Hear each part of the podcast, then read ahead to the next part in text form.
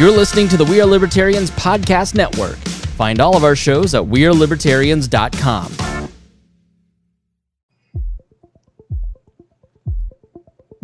The basic principle of libertarianism is that you own yourself.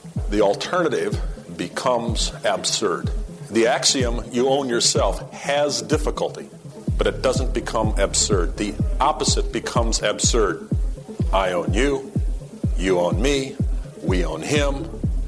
I'll decide what you wear, you decide who he marries, he decides what I eat.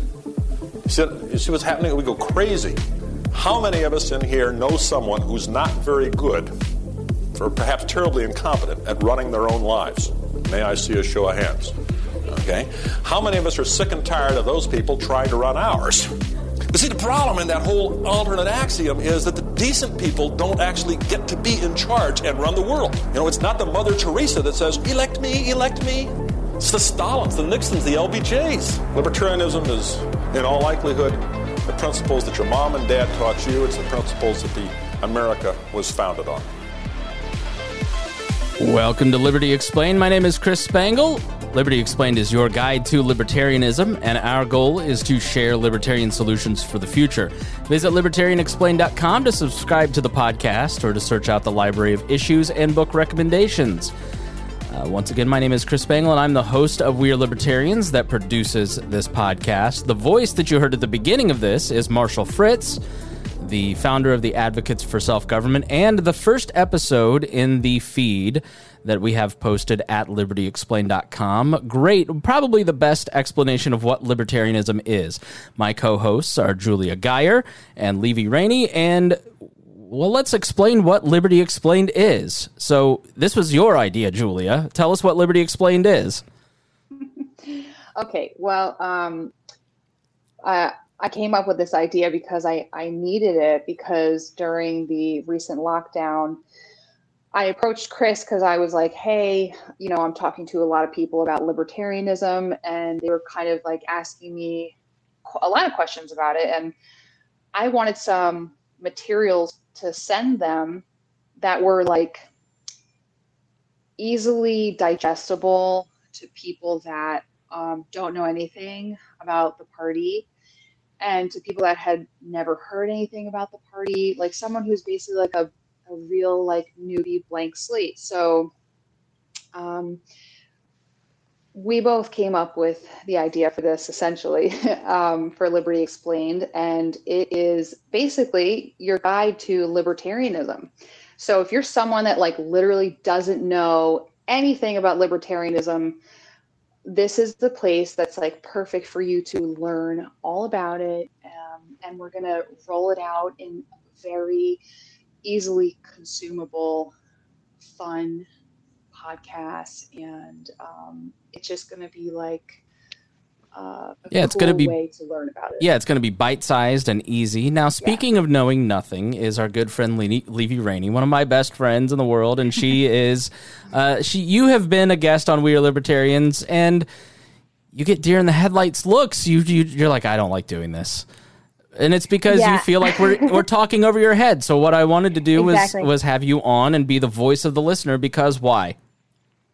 I'm just excited to be here to learn, honestly like that's what i feel like my role is here and like to re- represent just the average listener and like people my peers um, because i've recognized that a lot of people are interested in libertarianism um, but i don't ever know how to share the information it's the same thing with julia so i'm just i'm really excited yes so liberty explained started with this idea of creating a resource and Julie and I talked back in July about this and got the ball rolling. And we put together a research team and we solicited questions from 100 different people from all of our different social medias.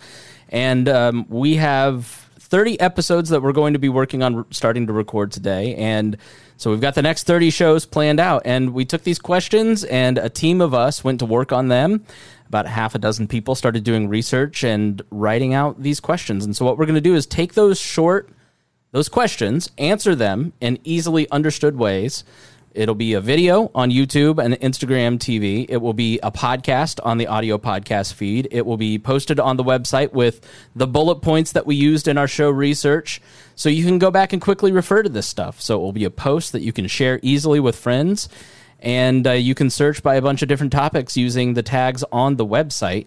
And for those of you watching on YouTube, let me actually show you the website. Um, excuse me. So this is the website, and up here at the top, you've got the the about section. You've got quizzes. So if you don't really know where you stand and you're kind of looking for a, a quick explanation, you've got up in this area the quizzes that you can take, like the political compass. iSideWith. And then there's video playlists, and I spent a ton of time in 2013 and 20 and and just recently the last couple months going through different playlists like the basics of libertarianism, the philosophy of libertarianism, our views on the issues, the libertarian movement, and putting together playlists with tons and tons of videos to answer your questions. And then we're taking those videos and slowly rolling those out in the blog section, along with our book recommendations, which you can find under the reading list tab. And we've got uh, Basics of Libertarianism book list and a link to a bunch of free ebooks from people like the Mises Institute, the Atlas Network, FEE and then there's a list of podcasts at libertarianpodcast.com. Uh, some basic websites, just kind of an overview of other libertarian websites, and then some training. So if you want to get involved in politics, we've got links to our training podcast, Upward, and it's all right here at libertyexplained.com, along with some brief recommended books, sites we recommend. So there is a ton here. And if you click the issues section, it will take you to the page with the various issues. And so what we're trying to do is build a resource for you to share with your friends through this through not just this presidential election but through every year 365 70 you know uh, 24 hours a day that's how many there are feels a lot longer in the middle of a pandemic and all of this is brought to you by the patrons of We Are Libertarians and the We Are Libertarians Network. So I want to thank Julia for coming up with the idea, Levy for being your voice. And if you have questions, then you can email us at ask at wearelibertarians.com. And uh, think of this as like your Libertarianism 101 class, and think of We Are Libertarians as your 201, your, your advanced studies. Uh, so, this is really just a great resource for you to share. And that's really all it is. We're going to be very fair, we're going to be very broad, we're going to give a bunch of different explanations. We're not going to try and say, if there's a contentious issue, like let's say abortion, some libertarians are pro life, some libertarians are pro choice, some libertarians are in the middle some people are evictionists. We'll explain all of that kind of stuff and try to be fair to all the different sides within the movement of libertarianism. So that way we are are giving everybody equal time because it's not what I think libertarianism is, it's what everybody sort of the consensus of what libertarianism is. So if you're introducing the project, you should probably introduce the co-hosts. So that's a little bit about what the project is. And so let's get to know Julia and Levy. And for those of you who don't meet, I'll, I'll go last. Um, Julia, tell us a little bit about yourself. Are you a libertarian? What's your path to libertarianism? Um, hi, everyone. Um, so yes, I'm a libertarian. I, well, I've been a model for a really long time. Um, I own an online course. I owned a transportation company that shut down during the lockdowns. Um, I'm from New Jersey. I've worked in New York City for most of my adult life. And uh, my path to liberty, I've always been a libertarian because I was raised as a libertarian. My family was not very political well, so okay, I lived with my mom growing up. My parents were divorced. My mom's family is Republican. They were um, pretty outspoken Republicans. You know, like if we had family dinners, politics would always come up. And um, my grandma, my mom's side, was a staunch Republican. That being said, um, my dad uh, has always been a libertarian, and he was a big influence on me and my brother and my sister politically and um, also philosophically. Um, so he spent a lot of time teaching us about liberty and about libertarianism and about the principles. So I was really raised on like the fundamentals of freedom um, on an individual basis. And uh, however, up until a few months ago, like I literally never talked about it, like ever. Why? Um, Why didn't you ever talk about it? I honestly, out, aside from like my my dad and his family, like I never had anyone that was aligned or understood libertarianism, or even really anyone that like studies any sort of principled philosophy or. Now we should anything. mention you live in New Jersey, so that's why. yeah, I mean, I live in New Jersey. I'm like an hour outside of the city. I lived in Manhattan for 10 years. So I've been um, like socializing with people in blue states for like most of my life. That being said, um, the area that I'm from in New Jersey is largely Republican. And so I've had a, a lot of Republican influence um, in my life, but I completely reject almost all of it. Um, so during like a few months ago, um, we got locked down in New York and New Jersey, like really bad during COVID. Um, it was pretty intense. And I lost, like, I had to close my business that I started myself. It was self funded. Like, I owned the whole thing. Like, I had no investors. And I, like, really, like, put, like, a lot of sweat equity into that. Um, lost my business, lost a lot of money. I lost all my income as a model. And I saw myself just like for the first time in my life, like visibly being at the mercy of like government intrusion.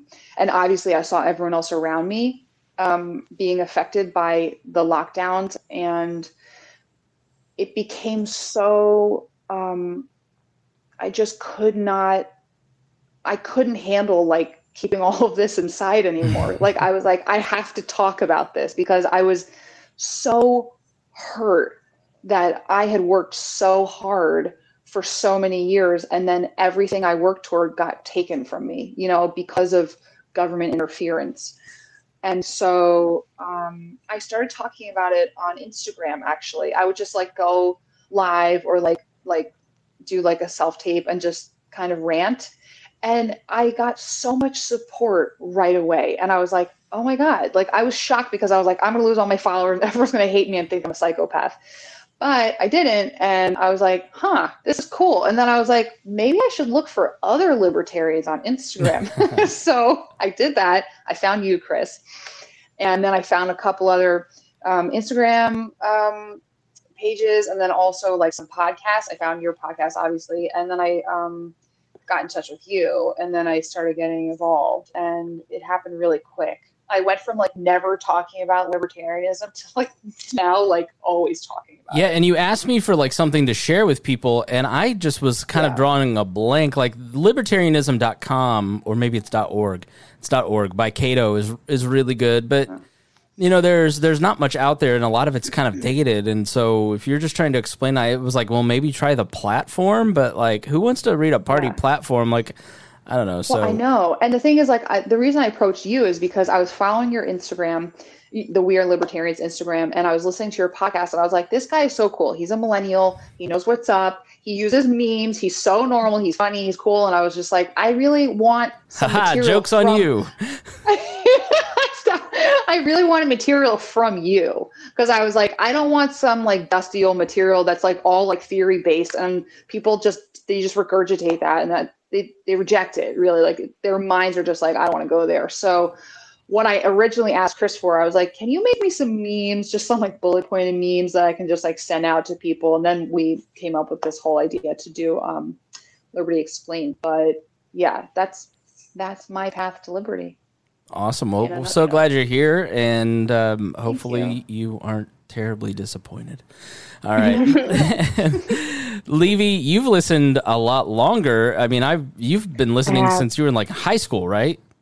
It was actually my first semester of college. So um, I started college when I was 17, and I graduated with my art degree back in May. Um, and what sort of introduced me to libertarianism is I was grow I, I grew up in a very conservative household. Um, my brother uh, was interested in libertarianism, and I started sniffing around his books because it didn't make sense. Like I, I needed, I thought there had to be another option than the two parties presented to me, and especially since I was about to be of age to vote, and I took that very seriously. And um, but everything that I read was just so over my head in the beginning, like I just couldn't digest it. And I just started looking for a podcast, and I found We Are Libertarians, and I loved how it applied libertarianism to actual events happening currently.